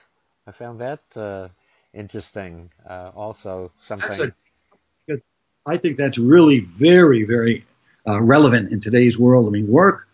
Work should be. When I say work, your employment, your career um, work should be a much, much more palatably beautiful and nourishing and uplifting experience.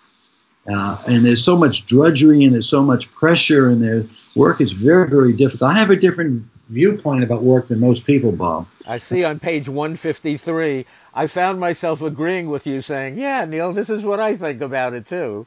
Um, I mean, um, it's necessary. 153 if you want to if you want to consult your book, why do so many people struggle with work? Well, I think that part of the problem is that um, you know, you know, there's a lot of economic uh, allusions and, and areas of um, explanation about the economy of the world and, and materialism in the book too, and it's all uh, related. It's interconnected. Uh, but work can be very, very difficult, very oppressive because uh, it's a long day. I think work is much too long. I think there's not fairness in work. There's not encouragement. I think people work in in very mundane situations for the most part. There's absolutely tremendous disparities when it comes to compensation. And I think the work week itself is inherently flawed. And I'll tell you why, Bob. Eight hours a day, five days a week, when you look at the commute that people have, and you look at uh, taking the lunch break and whatnot, you're talking probably about at least 10 hours a day, 10, 11 hours a day. And by the time a person gets home, if they start at 8 in the morning, they get home at 6, 7 o'clock at night, they really don't have enough time for diversity. They don't have enough time for themselves. They have to make a meal and they have to do some of the um, the more banal task of just getting ready and then get up the next day. And um, it, it's just not fair. It's it's too much. It's too much. And many people go to work and they have two weeks off a year for vacation. That to me is a form of slavery, if I may use that extreme terminology. And, and then oftentimes, if they're not performing well, there's always the threat hovering over them of termination. Uh, that needs to be revolutionized. Compensation, the work work, the work week. Um, it needs and it needs to be made much more humane.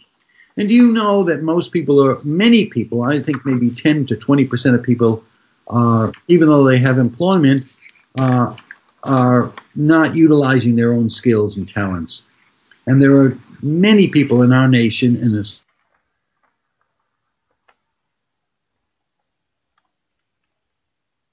Oops. So the work I, world. I think I think I lost you there for a second. Let me see. Okay. All right, you're back.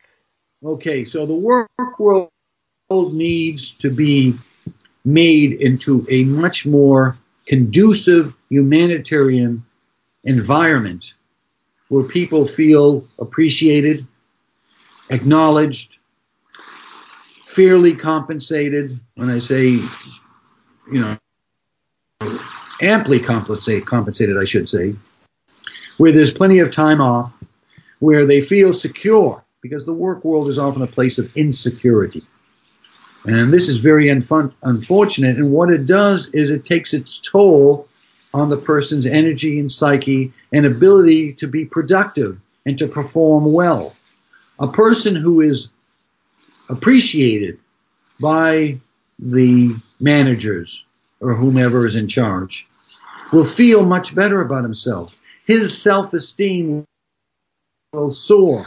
So, all of these things need to be done rather than the typical capitalistic formula for work, which is how can we hire people for the lowest possible pay to increase the profits for those few potentates in charge? You know, there needs to be, I think, injected in the capitalistic process a socialist and humanitarian form of thinking. Socialist has become the dirty word in politics today. We're all socialists. Every uh, well, that's an absurd brainwashing too. We're all social. Socialists, a socialist. We're living in society means that you coexist and and harmonize with other people because we're all in this together. We're not individually separate uh, nations. We're working together, all the people of our society, our community. It's a communal thing. We go. need each other. Mm-hmm. Each other. The uh, uh, uh, um, the individual. It's only me, me, me at the expense of exploiting other people is never going to work. It's never going to work. It might work for some individuals, a few, but it's going to cause tremendous division uh, and tremendous um, uh, separation, and ultimately it will backfire. It will collapse onto itself. So we are socialists. I don't say we all have to have the same income. There could be incentives. Some aspects of capitalism is fine, is good uh, to have incentives. Somebody who studies 10 years or 12, 15 years to become a neuro, neurosurgeon uh, certainly should be compensated for that. But you know what? If I may say so, if I may be so outrageously outspoken, you know what the minimum wage is now of some people in the United States of America? How much the earning is of some people? Many people? It's zero. Homeless people don't make any money. Do you you know what the maximum or the most the people make in this nation? Some people, not very many, fortunately. Billions, billions and billions. That tremendous gap needs to narrow. There needs to be a minimum and a maximum. A minimum of, let's say, $50,000. Everybody should make that. And a maximum, nobody, nobody should make 10 times more than the minimum, a half a million. And if they make more than that, that goes to charity of their choices. There are things, now that's very revolutionary. Agreed, I understand. But you know what? It'll bring about a much more successful society for everyone if we adopted these particular styles or systems uh, of infrastructures. Hmm. Very interesting there. Yeah. So, uh, I I didn't see you at the uh, well. That's uh, is it Andrew Yang? I guess who's who's, who's uh, proposing a minimum um, wage for everyone or minimum income. I guess everybody would get. Um, uh, he's one of the candidates. Uh, right. I know. So uh, so you're saying uh, fifty thousand to five hundred thousand. That's quite a nice range, isn't it? Very and if you nice. And if someone takes five hundred thousand, someone uh, somebody might come back and be a naysayer and say, "Well, what's going to incent them to do even more?" Well, you know what? If we have the freedom to do anything, you know, this is the same same system as the feudal system in the in the dark in the Middle Ages. There were kings and nobles that had a thousand times the wealth as the serfs, and that's what we've created. It's still continuing on. It's still being perpetuated. We need a system that is a little bit more equitable and fairer for everyone. And that will bring about a more harmonious and less disparate and less uh, problematic society. Mm-hmm. Very interesting. So um, Daisy is telling me it's uh, almost time to go for a walk. So, um, but before we uh, we go, um, let me remind everyone we're talking to Neal Grace about his new book, Fresh Eyes Upon the World, Making Life a Spectacular Journey. Maybe just one more, one more stop along the way um, in the book. Uh, and again, there are so many topics that I just find so interesting, you know, that, uh, you know, how, how, how does one remain sane in this world? We'll go to page 77, get the book for that. But how about um, how do we love life? Uh, could we leave on a positive note, Neal, on uh, page 255 of your book? Your uh, your How Do We Love Life chapter. Well, that's probably one of the most important questions because despite all of the negative things that we can summon and discuss ad nauseum and all the uh, horrific uh, challenges existing currently in the world, I am a, my strongest message is life is a miracle. You, meaning all of us, are a guest in the sacred house of life. We're here for a very short time. Our existence is a flash in cosmic time. Aston- astonishing biological and chemical phenomena created us out of the elements of the universe. We are life itself. We are the dream of the cosmos.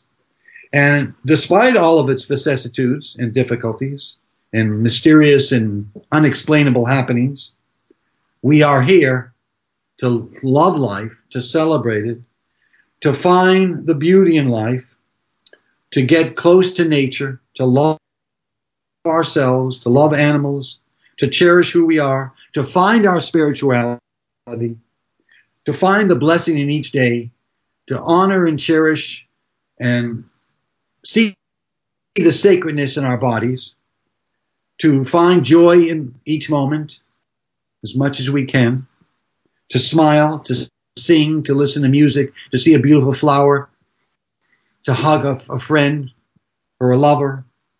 To loving life is really the greatest gift we can give ourselves. And that is the ultimate purpose why we're here to love it, to see the miracle in all things, to see beauty in even the human world, in architecture, in dance, in music, in theater. There's so many places to see the miracles of life. And everywhere in nature, whether it's the seashore, in the wilderness, in deserts, in the mountains, it doesn't matter. There's so many things, so many miracles to see, and, and all these animals and all these creatures that cohabitate the world with us. Loving life is our birthright. And the more we can love it with passion and with exaltation, the happier and the freer we will be. Okay. So, uh, all right, I'm happy. I'm happy. Uh, so um, we've been talking to Neal Grace. Uh, anything else you want to mention uh, before we close here now, Neal?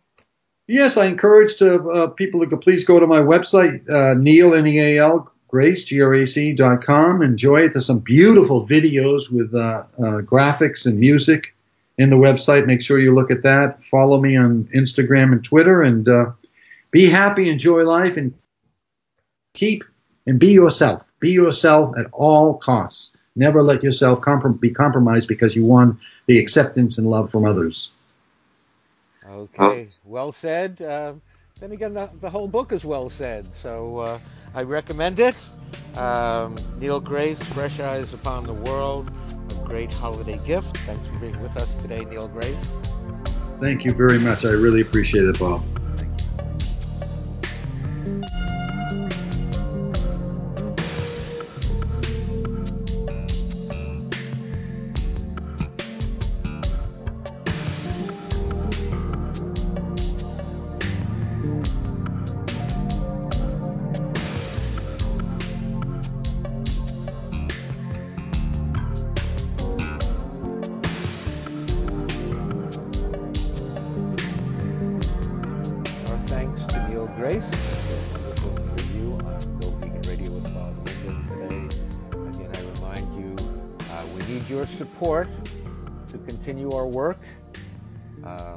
To go into our accomplishments because I did that earlier in the program, but uh, you know, we uh, we're very dedicated to vegan activism and uh, helping the world go vegan ASAP as the only way to save us from climate change and other environmental catastrophe.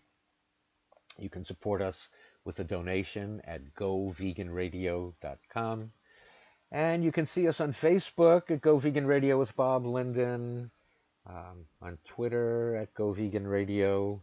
Uh, it being Halloween, um, you know, maybe we'll just go through a little list of candy that turns out to be vegan. And, uh, you know, we do not support uh, the consumption necessarily of candy, but must be popular. People buy it. And um, we, uh, of course, wouldn't recommend candy with honey. That's not vegan. Or refined white sugar, which is filtered through cow bones, char sugar, charbone sugar. So those wouldn't be vegan. But uh, what is vegan? What can you throw into the kids' bags when they come around?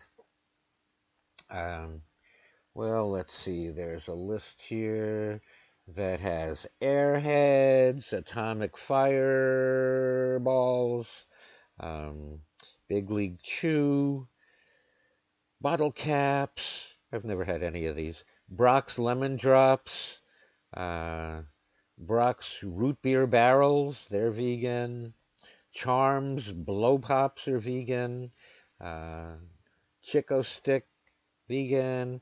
Cocomel's. I like them. I've had them uh, Crybaby, Dots are vegan, Dum Dums, what else? Fun Dip, Hubba Bubba, Hubba Bubba, Jolly Rancher hard candy and lollipops, uh, Jujubes. A lot of candy is vegan, huh? Um, let's see, Mamba, Mary Jane, Mary Jane peanut butter kisses, nerds. Well, nerds are vegan anyway, right? Isn't that what they think? Don't they think nerds are vegan? Uh, let's see, now and later is vegan. Uh, pixie sticks, red vines, Skittles, Smarties, Sour Patch Kids, Super Bubble, Surf Sweets Gummies, Sweet Tarts, Twizzlers, and what else? Okay, well, that should be enough junk food. Perhaps we should speak in support of a salad now and kale, right? Eat your fruits and vegetables. Okay? All right. This is Go Vegan Radio with Bob Linden. Coming up next, we will hear from Bridie Reed, co founder of World Vegan Travel, and she will have some great tips for vegan travelers here on Go Vegan Radio with Bob Linden. You can donate at paypal.me slash Go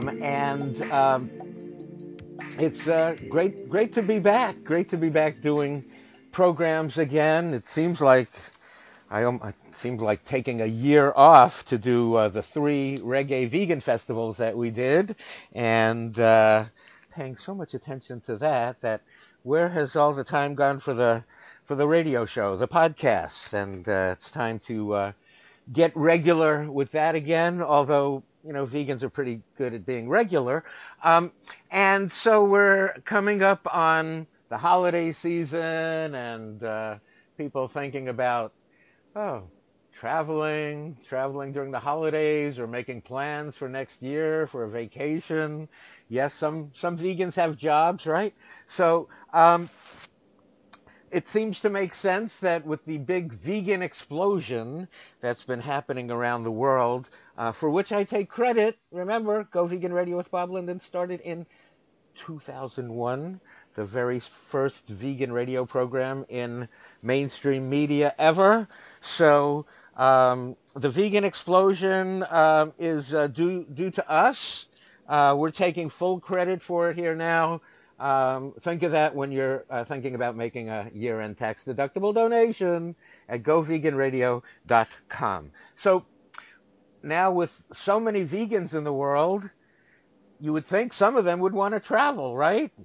Some of them want to take vacations. Some of them have jobs, right? So um, we have now um, World Vegan Travel. The co-founder is Bridie Reed, and she's with us today all the way from Bangkok, Thailand. Good morning. How are you today, Bridie? Good morning, Bob. I'm well, thank you. Thanks for having me here. Well, thank you for being with us. So, uh, tell us how World Vegan Travel came to be. Sure, sure. Okay, so my partner and I, Seb, we have always really enjoyed travel. Indeed, um, I initially started my travel journey when I emigrated from the UK to Australia, and uh, um, I did a lot of travel. And then I met Seb, my partner, when we were both tour guiding for an, another company, of course, Intrepid Travel. Some of your listeners might be familiar with their uh, travel tours. And uh, um, we decided to move to Vietnam together, and a few years later, I went vegan. Um, I stumbled across the work of Colleen Patrick Goudreau, whose work I'm sure many people are familiar with. And um, I was so happy when Seb became vegan just six months later. We then bizarrely, over the course of the next few years, we actually developed um, a close friendship with Colleen and her husband David, and we would we were actually hanging out together quite a lot in various parts of the world. So, with our background in travel and Seb's background in TV production, and you know, as you can imagine, there's a lot of logistics involved with that. He suggested to Colleen, well, why don't we do a trip for your um, followers to Thailand. And uh, Colleen said, okay, let's give it a try. So we did that, and it was a huge success. And that was f- closely followed a few months later by a trip also with Colleen to Vietnam. And we were, we decided, wow, this is actually kind of cool. This is people seem to really, really like these trips. We have a great deal of fun going on the trips. So let's see what we can do. So since then, we've had a few different trips. Um, we've done Christmas trips with Colleen to France, Paris, and Alsace areas. We've also done two trips to Rwanda, which was two incredibly exciting um, trips because Rwanda is such an interesting destination. And we've just finished a trip with J.L. Fields, the uh, fantastic cookbook writer. And and yeah, now we're both doing this full time, so it's it's pretty exciting. And um, what uh, made you choose Thailand and Vietnam for starters? Well, we have lived in Thailand uh, for eight years in total, and we also lived in Vietnam for three and a half years. So that was where why we chose to come here first of all.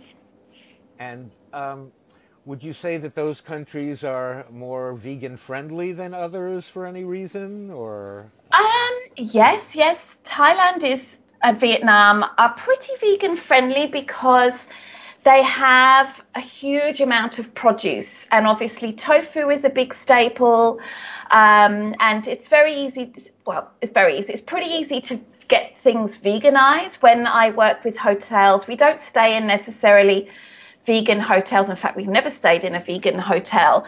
So there's always quite a lot of work that Are goes into. Are there vegan hotels? They do exist, definitely. Yeah. Um, yeah, but um, they're not suitable for our trips. Either they're not big enough or um, not nice enough. Our trips are generally um, quite very comfortable trips, so it's not you know staying in hostels or or something like that, which is you know fine, of course, but that's not our our market, I guess. Mm-hmm. So uh, yeah, they're very very friendly countries. There's a lot of uh, religious religious background. Um, so a lot of people eat vegan uh, once a month because of religious reasons. In Thailand, there's a vegetarian, essentially vegan festival for nine days every year. So these countries are um, they understand what vegetarian or vegan is. I, Not I'd necessarily. Like, I'd like to watch out if I come on one of your trips because I'm going to encourage them to expand the uh, the nine days to 365. well, that is that is something that I often say. Like, uh, you know, the reason why they do it for nine days, it's it's you know, it's it's trying to trying to um, cleanse a little bit. It's trying to you know be better. And I'm like, I often sort of say well, if they want to be better nine days a year, what about try for 365? so, yeah, that, that thought has definitely crossed my mind too. it, it, it's a good thing you, you listen to Colleen's podcast instead of mine. You, you'd be kicked out of the country by now. So, well, they, they, they understand the premise of it. So, you know, you have that hurdle done and dusted. They do understand that, well, that it's, there, it's, the right way there, to live. Is, is, it a Buddhist connection to, to being vegan? I mean, there are actually lots of vegan restaurants here in the United States with, that are vegan that have been, uh, you know, started by Buddhists. There are, you know, Buddhists who have come up with a lot of the mock meats and. Uh, yes, you know, that, so, that is the reason. That yeah. is the reason. Yes. Mm-hmm. And I, I think is is it called Jay? Is a vegan called Jay or vegan is it called Jay? Yeah. Well, Mm-hmm. Well, my, my vegan activist friends here in Thailand, they they um, try not to connect Jay too closely with veganism because, you know, generally speaking, we don't want veganism to um, to you know people for people to think that veganism is a religious thing and you, if you're vegan then you have to be religious. So uh, so my friends, my Thai activist friends, don't like to sort of really connect the two. However, that phrase "jay," uh, "gin jay," to eat jay, is very helpful when you go um, into a restaurant because that helps them understand. Mm. Because they everyone knows what jay is. However, increasingly the term vegan or vegan, um, in, because the V is very difficult uh, to say for, for Thai people, they they they are starting to know the phrase vegan or the word vegan more and more. We're starting to see it more and more. Isn't it interesting that uh, very often uh, people who have trouble with uh, the V have the W instead for some reason, right? And, I know. Yeah, it's true. so it's, so it's so it's so it's it's vegan and so and so then you're saying that the J then is tied to religion would be saying like you're um, more of a strict Buddhist? Is that what it is? Because I yes, yeah. yes, I'm not hugely familiar with all of the ins and outs because to me Buddhism is is quite complicated. Mm-hmm. But it's a, it's a part it's a sect. It's mm-hmm. a sect of the Buddhist movement. Well, I like to think that you know compassion for all living beings would tie right in with being vegan. So, yes. Yes. Yeah. So. Yeah. And, and, and, and, and, there are a lot of Thai restaurants in California who are uh, that are uh, completely uh, vegan. So yes. Yeah, yes, so. I have been to some. They're very good. mm-hmm. So, do you have uh, really good Thai uh, vegan restaurants where you? Well, you're in Bangkok. You're in Thailand. Any any really good vegan restaurants there? Oh my goodness, there are so many. Uh, when I moved to Bangkok, uh, I've I've lived here in a few different stints. When I moved to Bangkok, we had I think 180 listings on Happy Cow total, and now I think it's more like 250. Um, so obviously there are tons, but there is ev- really every kind of cuisine that you could possibly want. Um, so obviously there's there's tons and tons of uh, of Thai, Thai vegan places, and they can be real hole in the wall places where you can buy a meal for like just over a dollar um, to something a little bit more fancier um, as well. So, you know, you've got every range of Thai food covered, but then you've got international cuisine you know you've got ethiopian food you've got we've got vegan italian places we've got and the beyond burger just arrived here in thailand as well um, um, we've got our own um, Thai vegan mock meats of different brands as well. There's there's just so much. It's really incredible. well, it, it, it's an explosion really that's happening all over the world. So um, we're, mm-hmm. we're, talking uh, we're talking to uh, Bridie Reed, who is the uh, co-founder of World Vegan Travel and so you're living in Thailand. Very often, uh, the uh, destination for your vegan travel is Thailand. So, uh, mm. as- aside from um, the fantastic vegan restaurants there, uh, what, what, where, what would you go see in, uh, when when you're sure. leading a tour there? Sure. Well, we don't actually run so many trips in, in Thailand. Our focus is increasingly moving to Africa and um, Europe. However, of course, like I can speak to to Thailand in regards to you know being a fantastic destination for, for vegans. So um, there are lots of really great opportunities to see to um, see some wildlife. Um, often it's in sadly it's often in sanctuaries because uh, or rehabilitation centers because there isn't a huge amount of wildlife in the wild that's easy to see which is you know obviously incredibly sad. So there's lots of sanctuaries that you can visit. There are a lot of um, particularly for elephants uh, gibbons um, lots of things like that. There's there are some national parks which which are really cool to visit. Um, obviously, Thai culture is really interesting. Uh, the religious aspects, the architectural aspects. Thai people themselves are very very friendly and welcoming. Um, tourism is a huge industry here in Thailand, so They've got every possible range covered in terms of standards of accommodation. There's a huge amount of competition, so people um, running accommodation um, and restaurants and all of those kinds of things, they really up their um, up their game so that they can be uh, uh, um, beat out the rest of the competition, so to speak. So the beaches are incredible. The the hills are amazing. The t- the, there are many towns worth visiting with a lot of um, interesting cultural places to visit. It's a great destination. Mm. And you said that you also lived in uh, Vietnam. Um, wh- I'm just yes. wondering why. And you know, I mean, it's just my background is, uh, you know, I flash on Vietnam, and I'm back in high school protesting the war. So um, mm. that's the the images that I see are, are somewhat horrific, and mm. I think of mm. napalm, and you know that's where I am. Yes. I don't think of like uh, Vietnam as uh, the place as a destination to live or a, a tourist uh, destination. But uh, mm-hmm. tell me, tell me about the Vietnam of today, and not the one where I'm, you know, back in the Woodstock generation. Sure. Well, I can only really comment on my experience there, which was for three years in the mid 2000s. So it's quite a while ago now.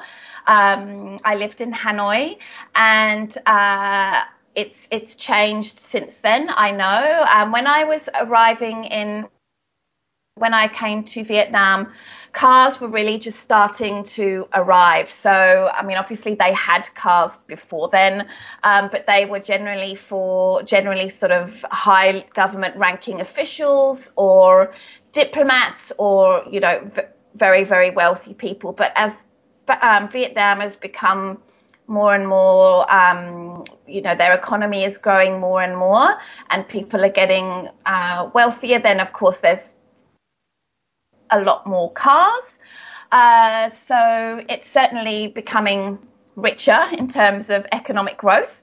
Uh, of course, you don't want to measure a country entirely based on that. Um, obviously, you know, a, technological advancement has brought a lot of change.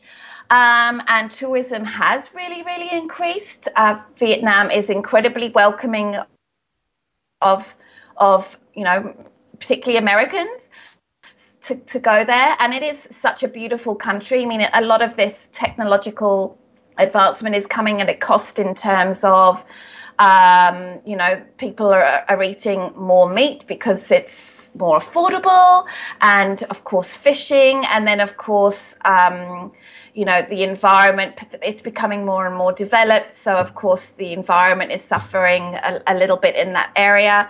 Um, but it certainly has incredible places to visit, uh, the spect- spectacular scenery, beautiful beaches, and um, and yeah, it's just super super interesting. It's very noisy, but uh, it's it's very very nice place to visit, and people love it. People think it's it's a great place to to, to go. Mm. So we're talking to Bridie Reed co-founder of World Vegan Travel. The website is worldvegantravel.com. And uh, so, um, what do you do special for vegans who are traveling? So, um, you know, it's like, uh, how how can you set a vegan's mind at ease? Like, what what are vegans uh, concerned about that uh, you have handled and um, you, you, say mainly now your uh, excursions are going to Europe, and did you say Botswana? Did I? Uh, we have a trip to Botswana. We've got trips to Rwanda as well. Yes. Ah, okay. and uh, so, uh, what what what are we going to see on those trips?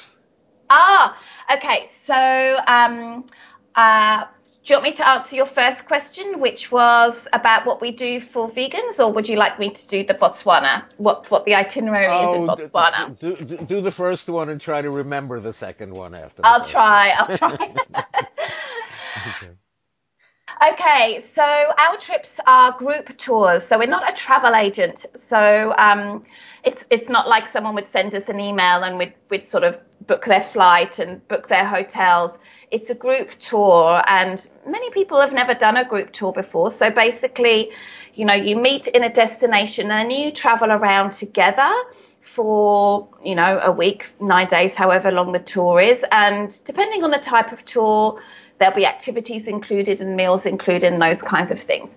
And then there'll be somebody um, looking after all of the logistics and, you know, that kind of thing. So a group tour is a way to really just let your hair down and just relax and enjoy. Like literally, all you have to think about is, um, okay, they said we're leaving at 8:30 in the morning. I need to be down in the lobby at 8:30, kind of kind of thing. So, so um, so that's the group tour aspect of it. Now, for our trips, like we include all food, all snacks, all all drinks um, all activities. We even include all tips because, you know, who wants to be figuring out how much you should tip and make sure you've got the right money after a certain activity. We also include laundry, we include Wi Fi in the vehicles, all and obviously all transportation and all of those things. So basically, you don't have to take any money out. It's just, you know, you just completely relax. Um, and um, so what we do to sort of make it, um, uh, you know, as for vegans is we will work with the hotels. Often working with the hotels can take up to six months because at the beginning of the conversation they don't even know what what vegan is. I mean, this is just an extreme example, but um, for example, I'll say, okay, we're a bunch of vegans coming. What would you offer? And it'll be, you know, one of the suggested meal will, will be a, like a char grilled vegetable stack. And I'm like, no, that's, that's, we we want something a little bit more interesting than that. So we will work with the hotels so, so and we'll. What? We'll, Ch- chicken's not vegan? What do you mean? Eggs are yes, vegan? What, what do you mean? It, it, it can be. I mean, sometimes they'll understand. They'll understand, but then they might forget later on. Um, they'll suggest something and I'll, I'll have to be very sort of suspect. So this mayonnaise that you're suggesting, can you check that that it has egg in it and I can give you a, a recipe for a vegan mayonnaise, that kind of thing. So, you know, it's really, um, you know, letting them know about it, and letting them understand, um, and reminding them and walking through the whole thing. So, as an example, on our recent France trip that we did, like we really want to still sort of enjoy the traditional cuisines, but obviously made vegan. So, as some examples of some dishes that we had in France were like French onion soup, fondue, um, boeuf bourguignon, um, vegan, of course, coq au vin, um, choucroute, which is like a sauerkraut because that's in the Alsace region of France, tart flambe, and all of these things would, would traditionally be, you know, non-vegan, but we've made them vegan. Um, so that's obviously the food is a big part of it, but we also um, look at trying to find opportunities for people to um, to connect with, uh, with, for our travelers to connect with people who are doing interesting work in animal protection. So that can look like, for example, in Rwanda, we invited a gorilla doctor um, to one of our lunches. Um, we also had invited uh, uh, this wonderful woman who was, you know, make trying to make her own tempeh and tofu and soy milks and um, you know, she was the only person in the country of Rwanda doing it. We had people that came to visit us to lunch with us that were doing some really interesting work for um, for dogs in the country. On top of that, we like to go and visit places that will be interesting to vegans. So, uh, an example of that in France was we crossed over the border and we went to a bear sanctuary where um, it had a ton of bears that had been rescued from like roadside zoos or circuses. we also um, avoid activities that vegans would not like. Of course, we also prep all of our local guides that we work with. So you know, we try to encourage them to to you know not talk about you know the fantastic traditional um, non-vegan dish that they absolutely love. Um, so you know that that that and they really work hard to to not sort of mention those things. I mean, we don't sort of avoid that. We don't ask them to avoid that. You know, animal agriculture happens, but not to sort of glorify it in a way. And so that's something else that we do. We also um, work with the hotels to make sure that there's no sort of obvious uh, animal exploitation um, around our, our, travelers. So that might look like, um, you know, it's horrible to say this, but uh, you know, if there's deer heads on the wall, we ask them to just take them down. Any sort of leather that can be removed uh, from the rooms or anything, we we try our best to do that we try to ask for feather-free um, bedding in the rooms, and you know most hotels are able to accommodate that. Um, you know, we, we try our best in that area. Obviously, we, we can't remove every single bit. We also try to make, set, depending on the hotel that we're in, sometimes we take over hotels and sometimes we can't take over hotels. So we'll ask for a completely separate area for breakfast, or a private room so that we're not eating um, with the smell of, you know, dead animals around us, that kind of thing. So those are the kind of things so, that so we you do. So you travel around. It sounds like in a bulldozer, basically. And uh, oh, what do you mean? well, I just mean oh, like, okay, here's the hotel where we're staying. Bulldoze, knock the whole thing down. you know, with, a, no, a wreck, uh, with a wrecking ball. Get the heads out of here and the leather, and we're remodeling the whole place. You don't like it? The I, I know the way I the way I'm explaining explaining it, it might sound like that, but I promise you it's um, it's done in a very kind way and done over a long period of time. And uh, it's we're trying to um, just just explain wh- why this might be up- upsetting for, for vegans. And they, they the hotels they totally get it, and they they're used to accommodating for for um, a group's needs. Um, that's that's what they do in the service industry. So, you know, we, we, we say very clearly at the start of the, the project, like, this is, we, this is what we're going to want. Are you up for the challenge? Are you keen? Are you open minded to learn? Is this something that you want to do? And we, ha- we have not really had a hotel that said, nah, nah, this seems like too much work, not interested. So, well, you know, they, they go into they it with their eyes with, open. They have to get with the way of the future here. They should know that uh, you're the future knocking on the door there. And uh, with more and more vegans around the world, uh, this, yeah. this would be commonplace. So, well, this is something that we talk about with the hotel hotels, we explain that this is the fastest growing sector of the food industry. And I think a lot of the time, you know, that there'll be vegans that will stay in hotels, but it's there's just one or two people. And that's not the incentive to make the hotel really make an effort. Um, I, I'm generalizing here, I'm sure, but when it's 30 people, and it's we're staying in a hotel for four day, four or five days, and we could be coming year after year, there's an incentive to really put in the work. And the results and, and of who knows how many of the hotel you know, staff will go. The, maybe the hotel staff goes vegan after you're there. They, you know, they're exposed yeah, to these I, ideas. You know. Well, I mean, I haven't heard of any yet, but certainly many many people that we have worked with have uh, we've got a lot more vegan allies. Let's just say mm, that. Sure.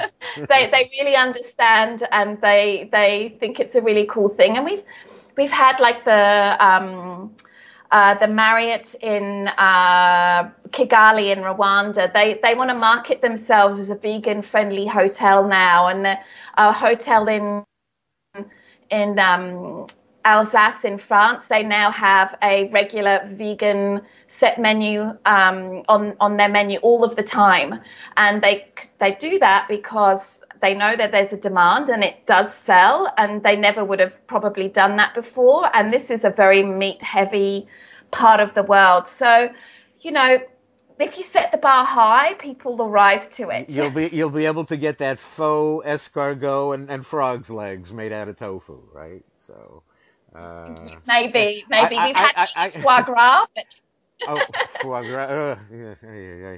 Uh, it's yes. so it's so amazing how you know we and it seems so strange, right? I mean, like to say like faux escargot and frog's legs made made out of tofu, like oh, just like the real thing. But but we do that all the time with you know chicken and you know ah yes, just, you know just yeah, like chicken, sure. just like fish, and it's like. Um, and and the only French food I could think of just now would be snails and frogs' legs. I don't even know how close I am to French cuisine or not. Um, we uh, we did have the French cafe when I lived in Omaha, uh, and I called, you know, called myself. Oh. I called myself vegetarian at the time, but which um, I see, you know, falls way short of what I should have been doing. But you know, although I worked at a rock radio station there, and Journey would oh. come to oh. town, and all all of us vegetarians would go to the French cafe and just get full of uh, onion soup, right? That was the big mm-hmm. that was the the big thing. Everything was creamy and cheesy, and uh, mm-hmm. Uh, had I had I only known then about uh, dairy and eggs, that uh, I should yes, I should, should yes, have been vegan. Should have been vegan. So, and how did you yeah. go vegan? What what happened to you to make you go vegan? Yeah, well, I'd been a vegetarian for, for 20 years and um, sounds a little bit like your story. And I honestly didn't, like you, by the sounds of it, didn't understand about dairy and eggs. Didn't mm. understand um, didn't think. And um, it was actually, uh, I stumbled across Colleen Patrick Goudreau's podcast in 2005. Um, and those ideas just completely blew my mind. And it was obviously not just, you know, the whole dairy and egg thing um, that blew my mind as well, but it was just all about how this way of living could just bring me so much joy. And you know i i really resonated with colleen's message. It, sorry it resonated with me. And i just loved it so much and I just listened to her podcast on repeat for like over a year because the ideas just blew my mind and um and, and, and you and you didn't li- you didn't listen to mine at all during that year right? So was... well I was too busy listening to Colleen's. But yours was going at that time. I I well, don't know why. I, well, I you know I I don't know. Well mine started in 2001 but I was on radio stations for a few years so I don't actually know uh-huh. when I became a podcast or because it started on radio stations and was the Air America radio network for a while. So I don't know. I, I'd almost have to. I, I have over. Oh, I do have over 600 uh, programs archived at GoVeganRadio.com. So you can make up for that year of missing me you know, by by starting to listen now uh, to that. But I was exactly the same way. For for 13 years, I went along thinking oh, I'm doing the best thing I can for animals, you know, calling myself mm-hmm. a vegetarian and consuming dairy and eggs. And then the day I found out about dairy and eggs, I was so shocked. And of course, I was doing this for animals, so it was like, well, that day it was like, mm. what, what was I thinking? You know, I was thinking, well, cows have to be milked and chickens lay eggs, so what's the problem? And you know, it's, it's a yes. big problem. It's you know, yeah, very yeah. very big problem. So so here here we are now. You didn't get to, you didn't get to question two. You remember that one? Oh yes, I do. Um, Botswana. And yes. Rwanda, maybe too, right? And so. okay, so um, we have an upcoming trip to Botswana, and when I say upcoming, I mean it's quite a long way in the future. Um, it will be New Year. 2020 going into 2021. So, um, for any listeners out there, we still have a few. For for the listeners out there, we still have spots available. Um, and basically, it is starts in Cape Town, and then uh, we go into Botswana, and then we finish back in Cape Town again. So, of course, Botswana is really an amazing place to see animals. Um, and uh, we're staying at two incredibly beautiful, we're taking over two beautiful safari camps in Botswana.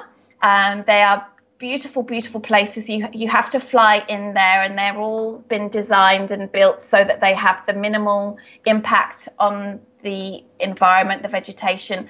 There's like they overlook water holes where wildlife come and drink, so that's kind of cool. Um, Botswana is kind of an interesting destination um, because it's it's quite expensive to go there and stay there, um, and as a result of that, um, there's not been the mass tourism that they that that, that has been experienced in places like Tanzania and uh, Kenya. So there's there's not so many tourists, um, which is which is really nice because it means that there are not lots of jeeps going around the place. And um, there's very very strict um, rules that are followed regarding how close you get get to the animals and where the trucks can go those kinds of things. So obviously um, um seeing these animals in their natural habitat is really really awesome. We'll be there over new year so we'll be celebrating the uh, the new year in these beautiful places. Then we'll be coming back to to Cape Town uh, for a couple of nights where we'll be going to Greyton, which is a beautiful wine area, and it also has a fantastic farmed animal sanctuary that we'll also be visiting as well. And we'll also be visiting Cape Town a little bit, although if people are really interested in Cape Town, then they'll be wise to come a couple of days before or stay a couple of days afterwards because it is just such an amazing um, city to go visit. Mm-hmm. Great. And um, you you say that you have tools to make vegan travel easier. Is that uh, something? Sure, sure. So uh, I think you're asking me like some some tips and tricks to to travel being vegan, right? Yeah, yeah. yeah. Well, it's it's, okay. it's it's I think it's also on your website too. Something about yes. tools to make vegan travel oh, easier. So, okay, so uh, I think and and for for me it would probably be like where are the nearest cleanest restrooms um, basically basically you know high fiber diet that's one of my uh, yes high yes. fiber diet so you know but anyway so that's where, where, where, do i what are we eating where do we eat and where are the clean restrooms okay okay I'm fine. Then after that, you tell me. Okay, sure. Well, I mean, obviously, it, it depends on on where you are going. Um, you know, bathrooms are, are p- pretty like easy to find when you're traveling in most places. Um, obviously, in Europe, and there's lots and lots of public bathrooms, but in places like Asia, that you know they might be a little bit more difficult to spot. So usually what i suggest to people is you know go into a little cafe and, and just just buy something cheap and then you can use the bathroom um, which is very kind of them. And um, you know i really recommend if if you're really worried about you know being able to access you know whether it's vegan food or um, you know um, needing facilities and those kinds of things. You you know you can download google translate on your phone. You can um, uh, have offline the languages in the places that you're going so that you can use them no matter where you go. So many places now it's really easy to set up global roaming from home or just buy a local sim card. Uh, you can um, so you or you can create like a little printout using google translate where you can have all of those important um, uh, phrases like "Where's the closest bathroom?" or the or um, "Thank you to the chef for making me something vegan," things like that. And actually, on our website, we have a editable sheet where you can um, copy and paste the Google Translate phrases in there and just print it out, just keep it in your pocket the whole time so that you can easily say things like please don't give me a, a plastic straw with my drink, or um, can I refill my water bottle? All of those kinds of things. Now, of course, Happy Cow is an amazing resource in the United States. It's an incredible resource all over the world. That is a really great um, thing to uh, use. Meetups, uh, if you want to interact with uh, the vegan community when you're in the country. That can be a really fun thing to do, whether it's just a social meetup or whether it's some sort of activism. Then searching on um, meetups.com can be really helpful. Uh, also, uh, so many Facebook groups in the country that you're going. If you just Google, uh, put into Facebook, for example, vegan Rwanda, you're going to find the Vegans of Rwanda Facebook page, and they'll probably have meetups or they'll have people that you can connect with or ideas for advice. Uh, Veggie Hotels is another really fantastic website. There's like more and more of these websites springing up now um, to help. Uh, Veggie Hotels is one that's more established, so they have a lot of uh, vegan or very vegan friendly hotels listed on their website, so that can be really helpful. What else is there? What else? I'm trying to think of other things. Airbnb, they will often have experiences. Airbnb now has um, experiences listed on their website. So if you plug in vegan there, there could be vegan walking tours available, um, so many other things. Great. Okay. Well, that's hmm. uh, that's a pretty good rundown. So sounds great there. Yes. So, yeah. Okay. Well, I think we're just about running out of time. So anything you wanted to mention that we haven't uh, addressed thus far? Um, I guess the only thing is uh, I want to suggest to vegans, particularly new vegans, I think a lot of people, vegans, they worry that when they travel that they're going to starve. Uh, like they're actually going to go hungry.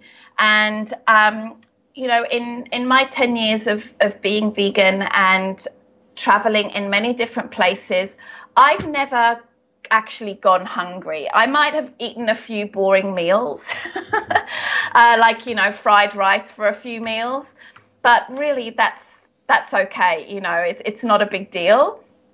And um, so I would really recommend people that who are a little bit anxious to travel because they are vegan, just don't worry because you, are not going to starve. I, have never gone hungry, so see, don't see, let that I worry. Stop you. I worry when I when I drive from the Bay Area in Northern California down to Southern California, the the vast expanse in the middle there.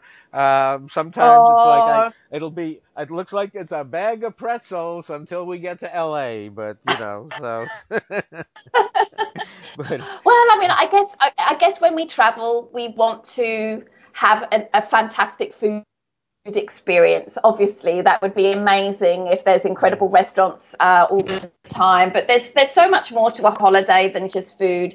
So you know, I like what I, I would. Oh no. oh, like taking a walk on the beach after you're, you know, after yes, yeah, experiencing the local culture and, and going for hikes and um, all of these kinds of things. So, yeah, I, I, think as vegans we can become a little preoccupied with food, but you know, we're never going to starve, and most of the time we're going to be pleasantly surprised and just go with the flow a little bit. To have some tools there to help you, and you know, whether you can travel really far, like coming on one of our trips, or whether you just stay in your local area, like just just get out there, just enjoy the the the, the this beautiful world, and um, it, it can be quite a healing thing to do to go out and spend some time in nature, or to get out of the routine. Um, the routine of our everyday lives, whether we do that by traveling to the other side of the world or just staying staying in our local area. Um, I think the benefits just are so positive. It is so important to get out in nature. I mean, we get into our heads so much, uh, worry, worried about the day to day, and then uh, it's nice to get out with the birds and the trees and the water. And, it is, and to just just switch things up a little bit. mm-hmm. Yeah. Okay. Well, I want to thank you for being with me today. We've been talking to Bridie Reed, co-founder of World Vegan Travel. The website is worldvegantravel.com, and I presume you have all the social media connections out there? Absolutely. Yep. You can find us everywhere under World Vegan Travel. Terrific. Okay. Well, thanks for talking with us today and uh, uh, update us in the future on, uh, on your travels. Thank you so much, Bob. Thank you so much for having me. Sure. Our pleasure. Thank you. Radio